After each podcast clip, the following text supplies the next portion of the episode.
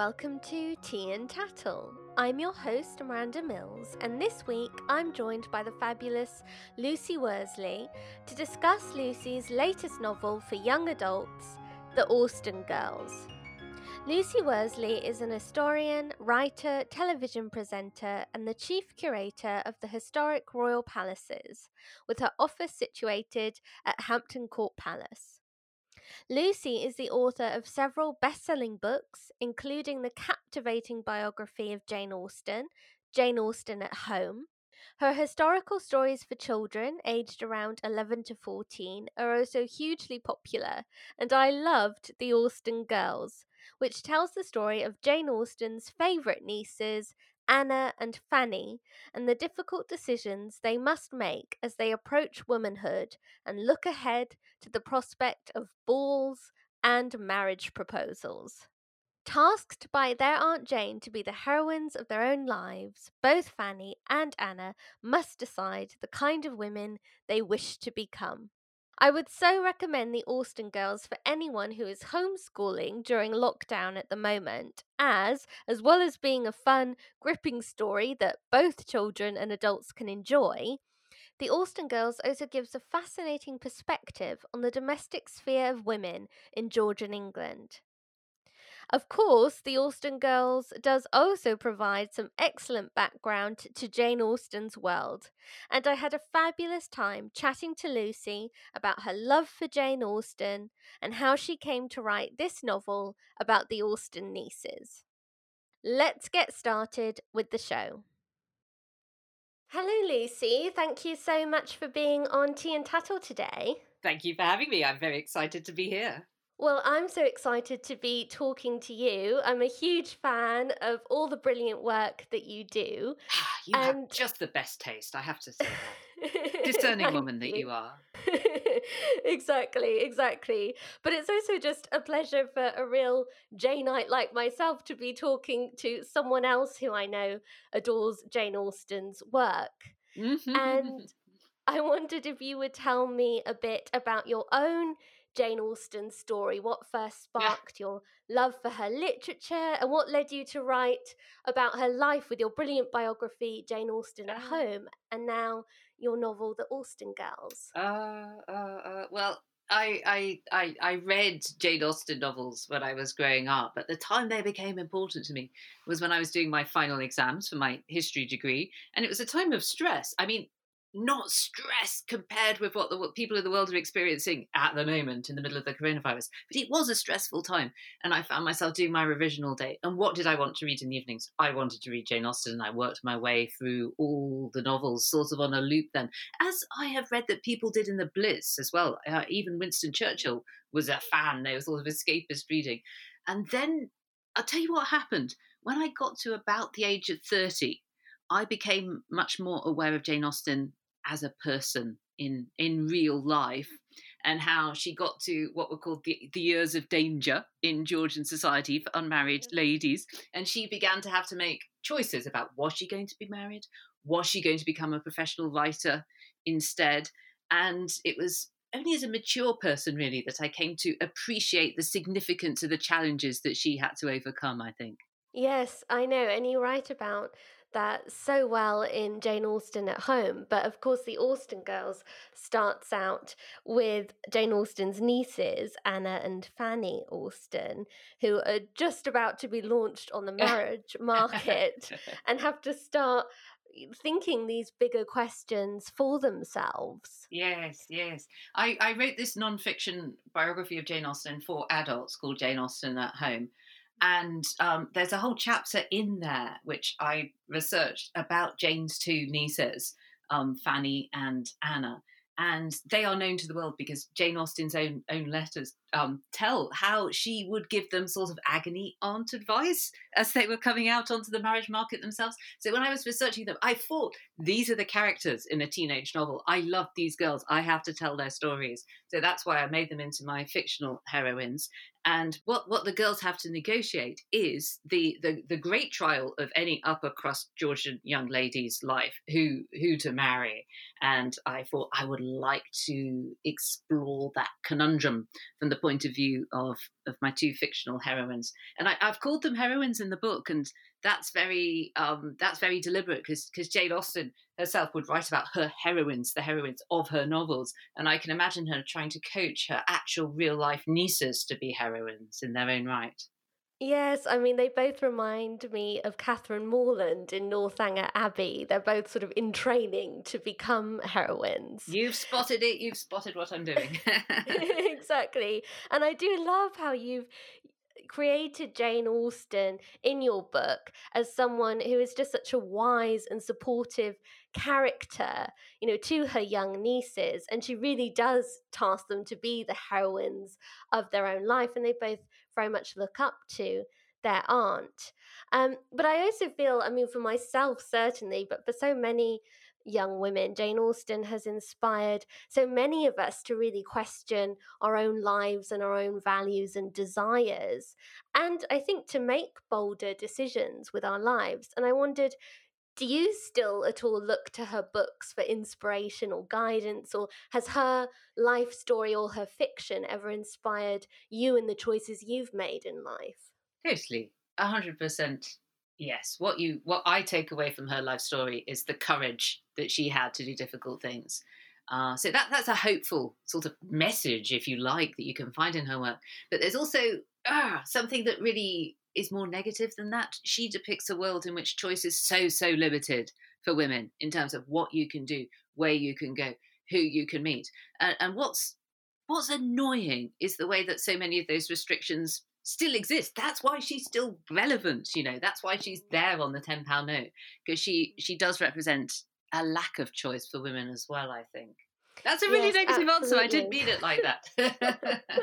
she, no, she but it's she is overall a beacon of, of courage and inspiration, and uh, she's she's she's a wonderful person. Oh, I can't tell you how much I admire her, not just as a writer, but as a human being as well. Yes, absolutely. But I think you're right. I mean, she does she did show so much courage um, as an individual, and she did have to make hard decisions in her life. And when I read your biography, Jane Austen at Home, one point that really struck me that I hadn't really thought of before was how much of her life um, was lived during the Napoleonic Wars, and so there was even less of a choice of men, you know, to marry, and that reminded me of the surplus women, you know, after World War One and I'd sort of had never really made that connection before. Um, but I really enjoyed reading about that in your book. But also, of course, we can be so thankful, really, that she didn't ever marry because would we ever have had these fantastic books otherwise? I don't think we would have because it would have been her duty to give birth to babies, not books, a large number of babies. And I'm sure that one of the reasons she felt nervous about marriage herself was because she experienced her sisters in law, um, I think three of them, all dying in childbirth in, in mm. at one state at one stage or another of her of their careers. Oof. Yes. Something else that I've made use of in my fiction, actually, a really horrific real life event, the death of a, a mother in childbirth. Yes, exactly. Were you tempted at all to write about Jane's relationship with Cassandra and sort of fictionalize their young womanhood? Or did you just always know that it was her nieces that sort of particularly fascinated you? The nieces fascinated me more, I think, because I felt they were less well known. I mean, Jane's relationship with Cassandra is a, a wonderful story that's been told fictionally lots of times. I, I felt the nieces were. Um, uh, more more my cup of tea. I, I I think perhaps because there was wonderful sources like Fanny's diary that inspired me, and also because they had two very different, contrasting upbringings and characters.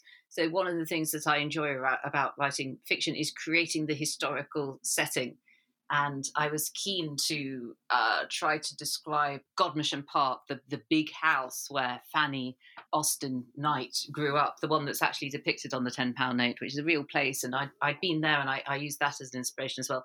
And I wanted to contrast that with the life in um, the parsonage of Steventon, which is where Anna Austen, Jane's other niece, grew up. And I wanted to draw out the different levels of sort of comfort and um, luxury and utility that you would experience in, in these sort of Georgian domestic settings. And I was also quite keen to explore the issue of women's work. What is what does it mean to do women's work? And on one level, the people in Jane Austen books don't do any work; they just sit around embroidering things and talking to each other. But I also wanted to make it clear that actually there was invisible work that these women did in terms of running a house, running an estate. And um, one of the things that's said about Elizabeth Bennet at the end of Pride and Prejudice is that kind of she gets it all already because she gets the dishy man, but she also gets a job, which is being CEO of Pemberley Inc.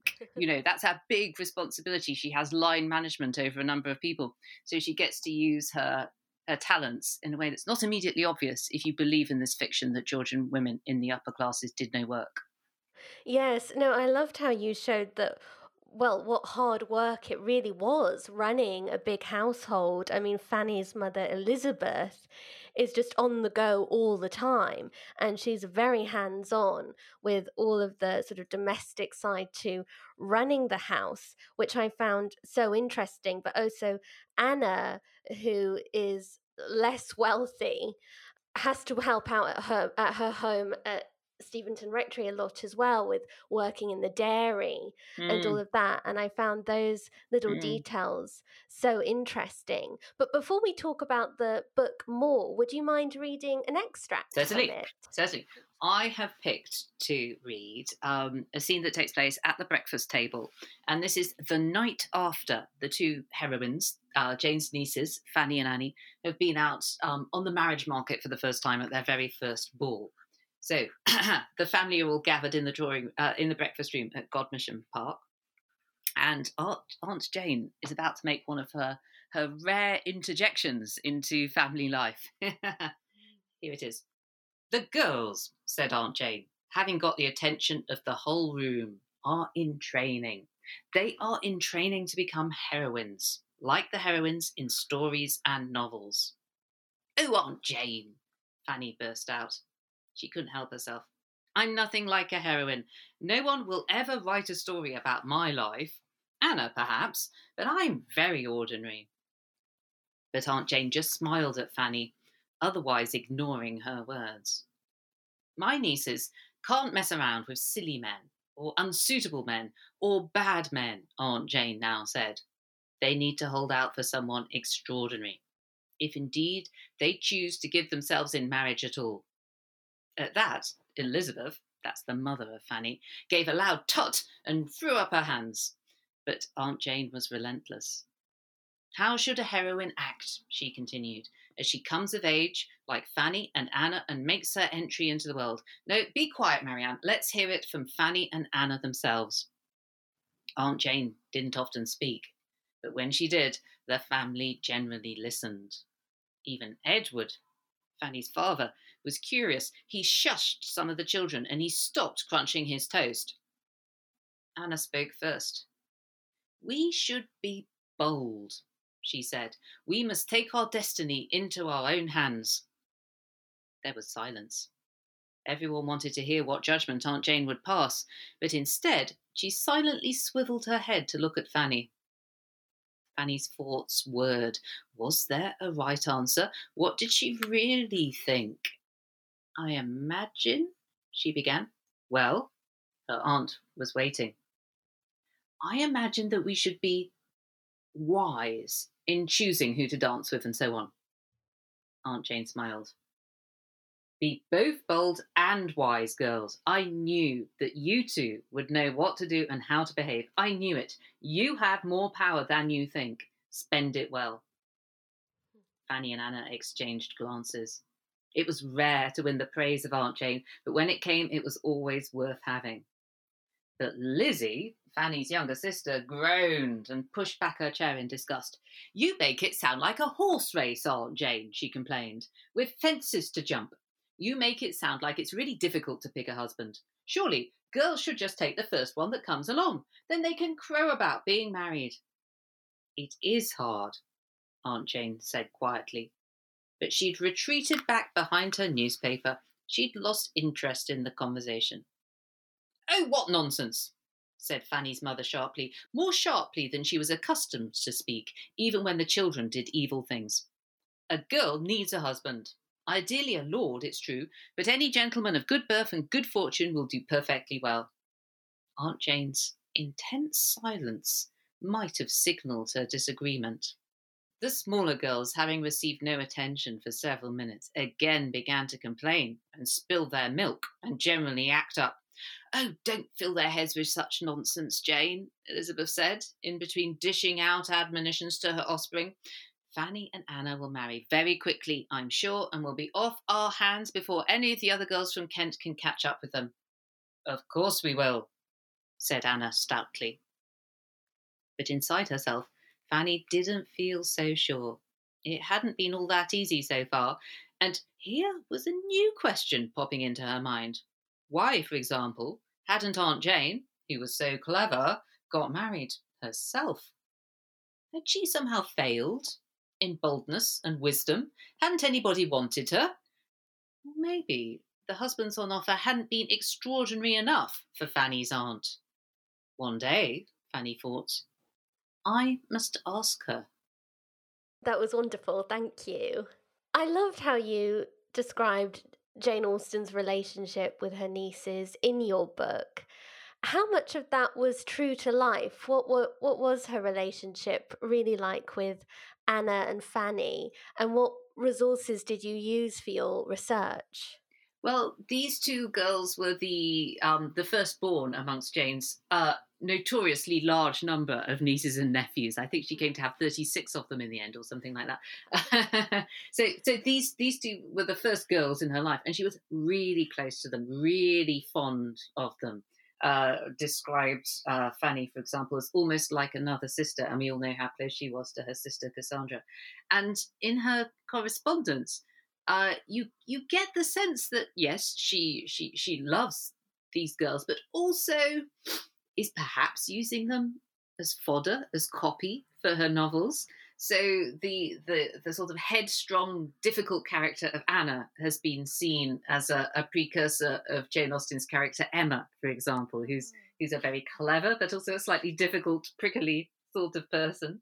Yes. And and then one thing that I I just love looking at is is Fanny's diary because it's so recognizable as the diary of of quite a sort of um, uh, uh, an excitable girl coming to terms with with the world. Really, she gets so excited and get. I, it was such a. I had read the original in the um, the county record office in in Hampshire, um, mm. in Winchester, and uh, it was a, a wonderful day.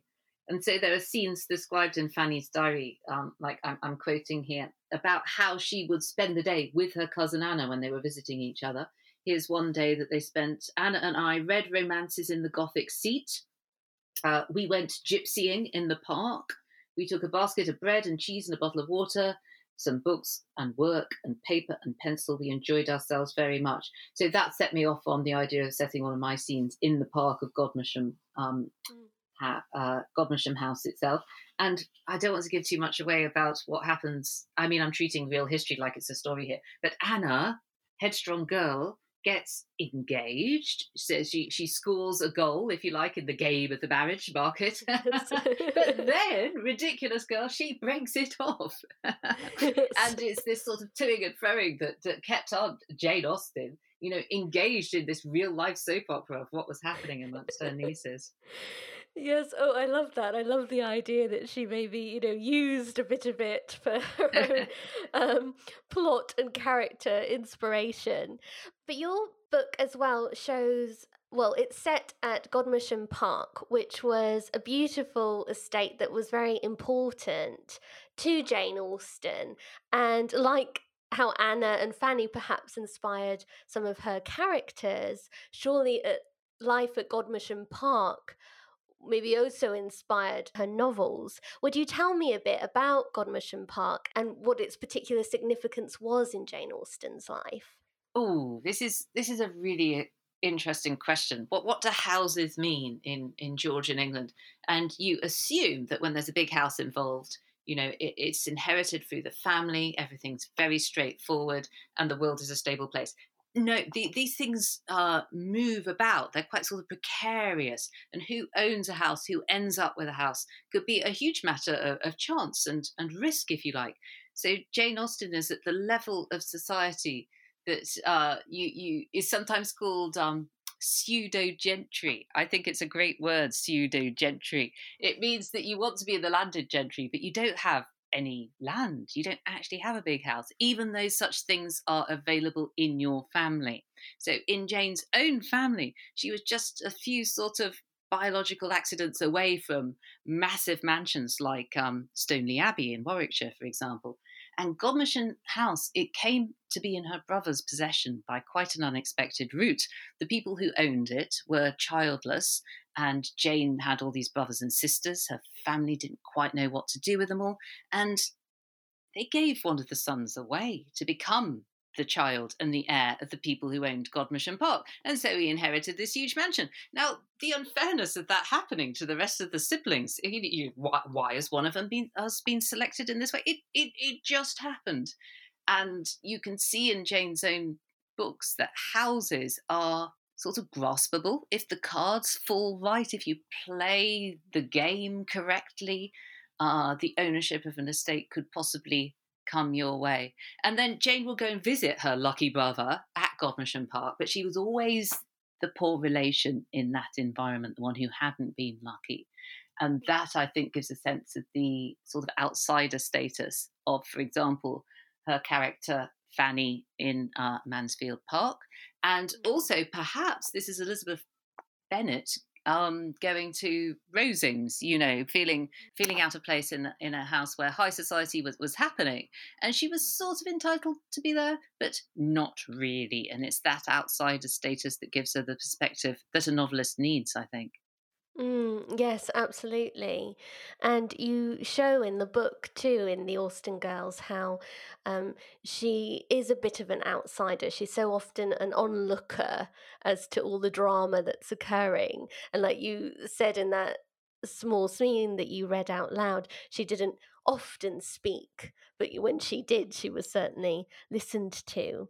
But I was so interested how in the Austen Girls you really situate the action very carefully by each chapter heading. So, chapter one, for instance, is Fanny's bedroom at Godmersham Park. Um, we have the breakfast table at Godmersham Park, even the staircase at Godmersham Park. What made you do that? Why did you want to make it so clear where the action was occurring in each chapter. I did that because that's how I that's how Jane Austen's own novels come across to me as short, sharp scenes of dialogue, and you always know where you are in the world of uh, Highbury or wherever it is that the particular book is set although she doesn't necessarily spell it out to you, you always feel that Jane Austen herself is very tightly controlling the geography of the set, if you like. Doesn't necessarily describe it in a whole lot of detail. Uh, and then the characters perform their dialogue upon it. As you know, um, famously, uh, these novels, when they were first published, were very often read aloud and that's been suggested as a reason why they have this sort of snappy interplay of, of, of dialogue, sort of quality to them. They're almost like the scripts of of films. This is, this is a sort of a cliched thing to say about Jane Austen novels, but one of the reasons that it's often said that they work so well as films is because they're written as that. You know, small groups of characters in scenes together, and then the action is unfolding through what they say what they say to each other. Um, mm. So it just seemed natural to try to tell the story in in that way.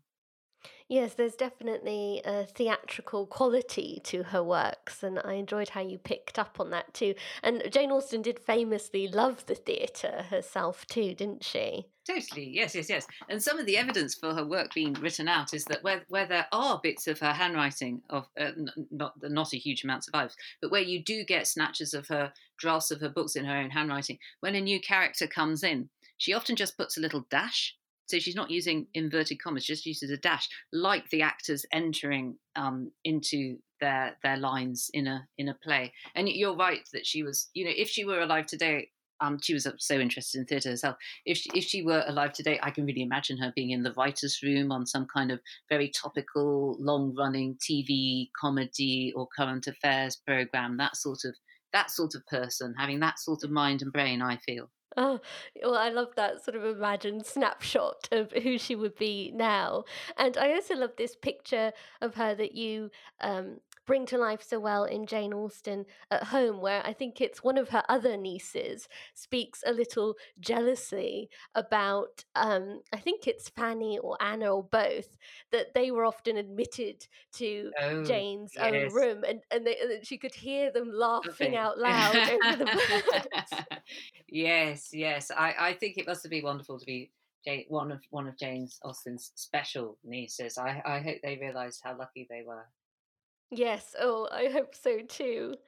But I really enjoyed a very exciting plot line in the Austen Girls um, that involved well, theft and blackmail and a thief taker, um, which I found really interesting.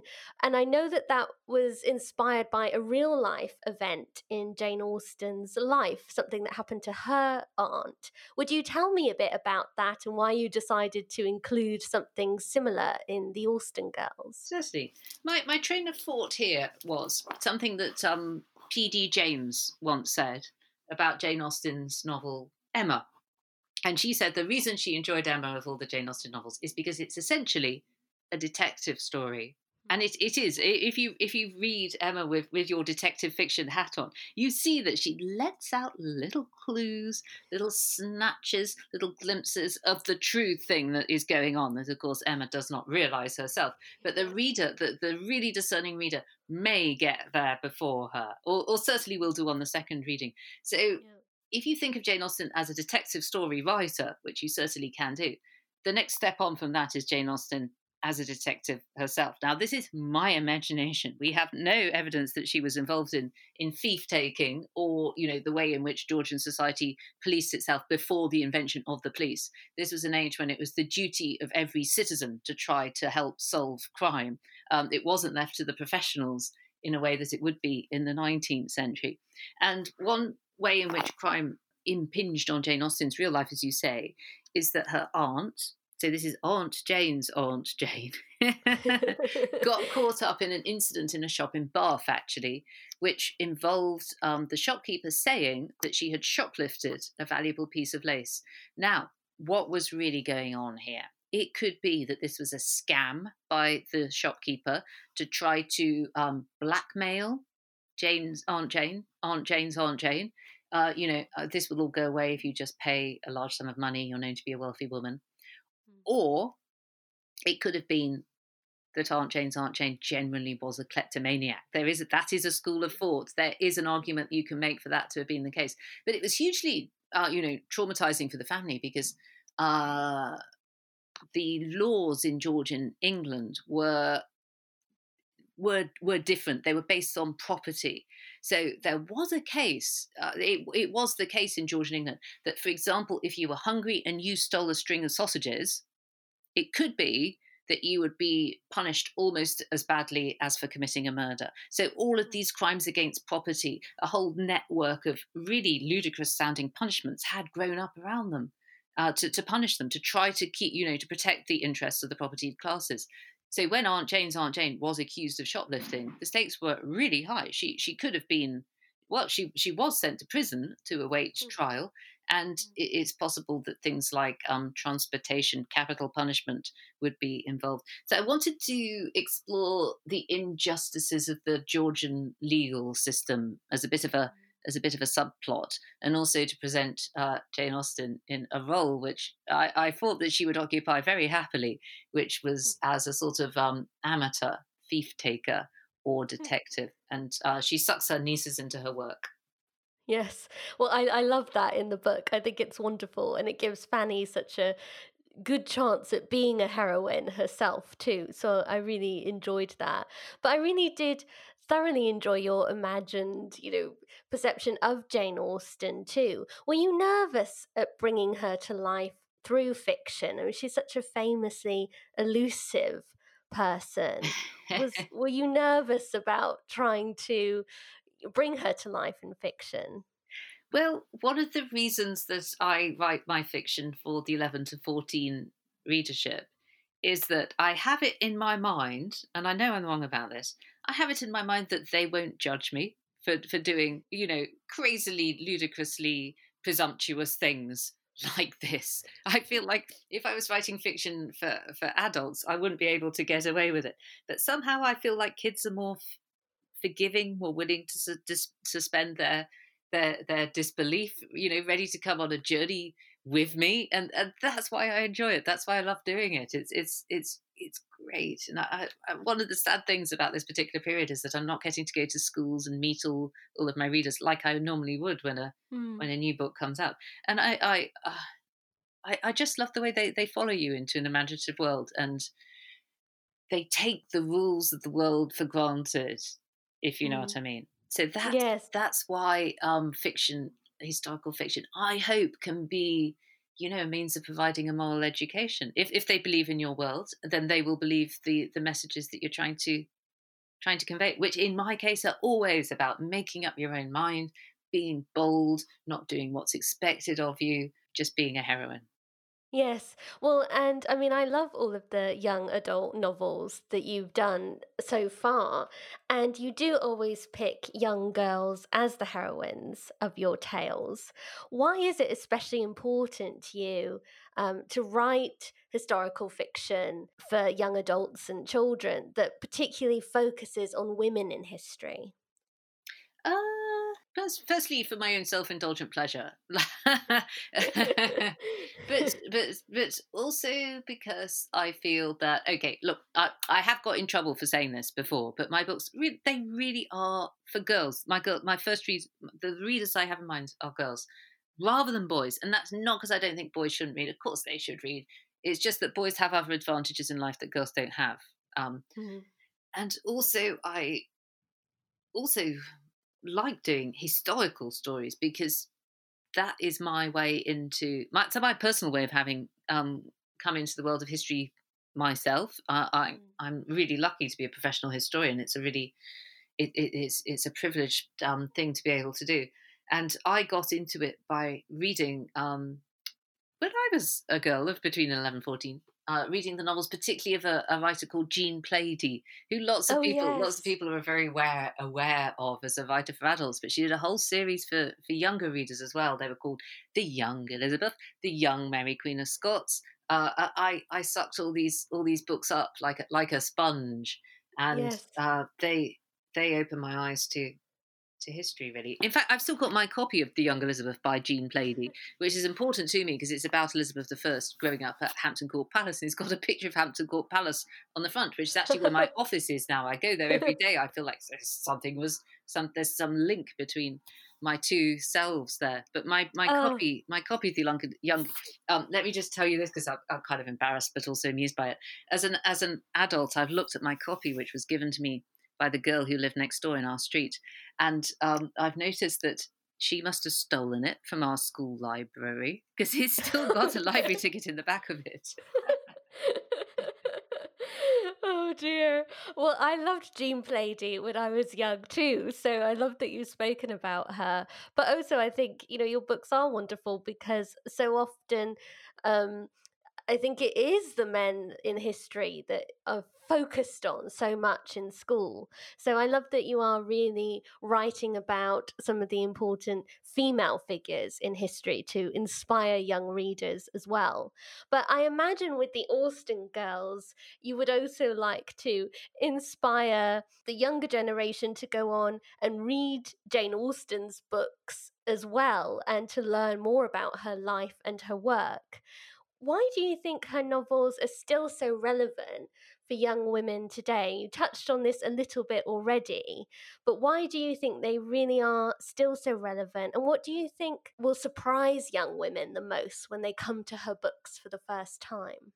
Well, I think they're great works of art, you know, on the level of, of Shakespeare or, mm. you know, they're, they're endlessly plumbable for the, the artistry and the creativity and that means that they're timeless and that every generation needs to come to them and find out what speaks to them today. Mm. And when I started uh, researching Jane Austen's life and writing about her, you know, there was a part of me that thought, okay, another famous person. Why her? Why not do somebody who we don't know the name of? Um, and I did, do genuinely think that there's a sense that that is okay because there's unfinished business here. One of the things that's heartbreaking about Jane Austen's real life is that she died so young, yeah. um, at 41, before she got the recognition the recognition that she deserved at the time that she died. Nobody knew who she was, and that's because her name wasn't on the cover of her books. They were published they were published anonymously, as was correct for a well-born Georgian lady. So you just feel this injustice that one of the world's greatest artists died so young and having received so little in return from the world um, for her talent. And that feels like a sort of debt that still needs to be repaid and which mm. is beginning to be repaid through things like her appearing on our, our coinage and whatever. And uh, there are, you know, I, I, I, don't think that my, my, my story, the Austen girls, particularly will lead people to Jane Austen because they will find her way, they will find their way anyway because there's always going to be mm. um, a new film. And the choices that women make are just so resonant, aren't they? Stories about mm. worlds in which choices have high stakes and in which there are many restrictions to what you can and can't do. It never gets old. It never gets old, does it? No, it doesn't. And I mean, yes, you're so right that her books are incredibly timeless. And every woman still has so many similar questions, I think, um, and difficulties to encounter even now. But it's also very much about choosing how to live your own life and the kind of person you want to be. And yes, that that just that never grows old, does it? No, no, totally. And I think one of the reasons that they translate so well into other cultures is because every culture recognizes these issues. Who are you going to get to meet? Are you going to marry? Uh, what are you expected to make of your life? Yes, yes, exactly. But Lucy, at the end of my interviews, I always ask my guests to give a cultural recommendation. So I know we're a bit limited at the moment in, in terms of the culture that we can enjoy. It really is just culture at home. But I was hoping you could maybe tell me about a book or a podcast or a TV show, documentary that you've been enjoying recently. Certainly. Now, I spoke earlier about how I feel that uh, Jane Austen would be working in a Hollywood writer's room if she were alive today. So I've chosen um, the final season of the show Homeland, which is on at at the moment, and I uh, am uh, totally totally in love with the show. I've watched every single episode of it, and uh, I feel that the heroine Carrie is, mm. if if you don't know, she's a CIA agent um, she's she's she's deeply uh, flawed. She has all sorts of um, mental health issues, but she's also brilliant. She's also the one who always saves the day. And uh, she can make herself very difficult, very unpleasant. She knows that she's cleverer than everybody else. That doesn't help her case. And um, she is, in many ways, a modern Emma Woodhouse. Oh, and it's also oh, it's it's also a love story between Carrie and her her her much older, wiser handler, who's Saul. He's the sort of senior CIA agent, and he's he's Mister he's Mister Knightley in this in this love story. oh, I love that comparison. I've seen some of Homeland, uh, but not this last season at all. So that's a great recommendation. Mm. Thank you, and I, I must watch it myself. but what's next for you? I mean, I know know that sadly book events and things like that have been cancelled or postponed at the moment. But I was wondering if you could tell me about any upcoming projects that you're working on in all your with all your various different sort of caps that you wear um, at well, the moment. Yes, yes. Um, my my my my main work that I do when I'm not writing is um, to work at historic royal palaces as a museum curator. And one of the things that's been sad about this season is a small sadness in the scheme of things, but I think I still am allowed to be sad about it. Is the way that our exhibition didn't open this year, which was about um, photographs by and of royal people. Life through a royal lens, it was called. We now hope to open it next year, this this time next year at Kensington Palace. But we did make a um, a BBC program to tie in with it. which is called uh, the Royal Photo Album. And I believe that BBC4 are still going to show that in May as was planned. So that'll be the next uh, new project that uh, I have coming out. Oh, wonderful. Well, I'll look forward to that in, in May then, um, and hopefully to the exhibition next year. Next year, next year. Yes. One day we will meet again. exactly.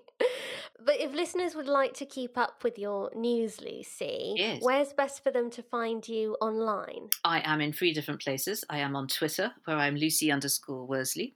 I am on Facebook, where my page is just called Lucy Worsley. And I'm on Instagram, where I'm also called Lucy underscore Worsley. Wonderful. Well, I'll put links to those in the show notes for this episode, as well, of course, links to your uh, fantastic book. But thank you so much again for coming on Tea and Tattle. It's been such a treat chatting about Jane Austen and Oh. everything with you today. It's been a total pleasure. Thank you so much for having me.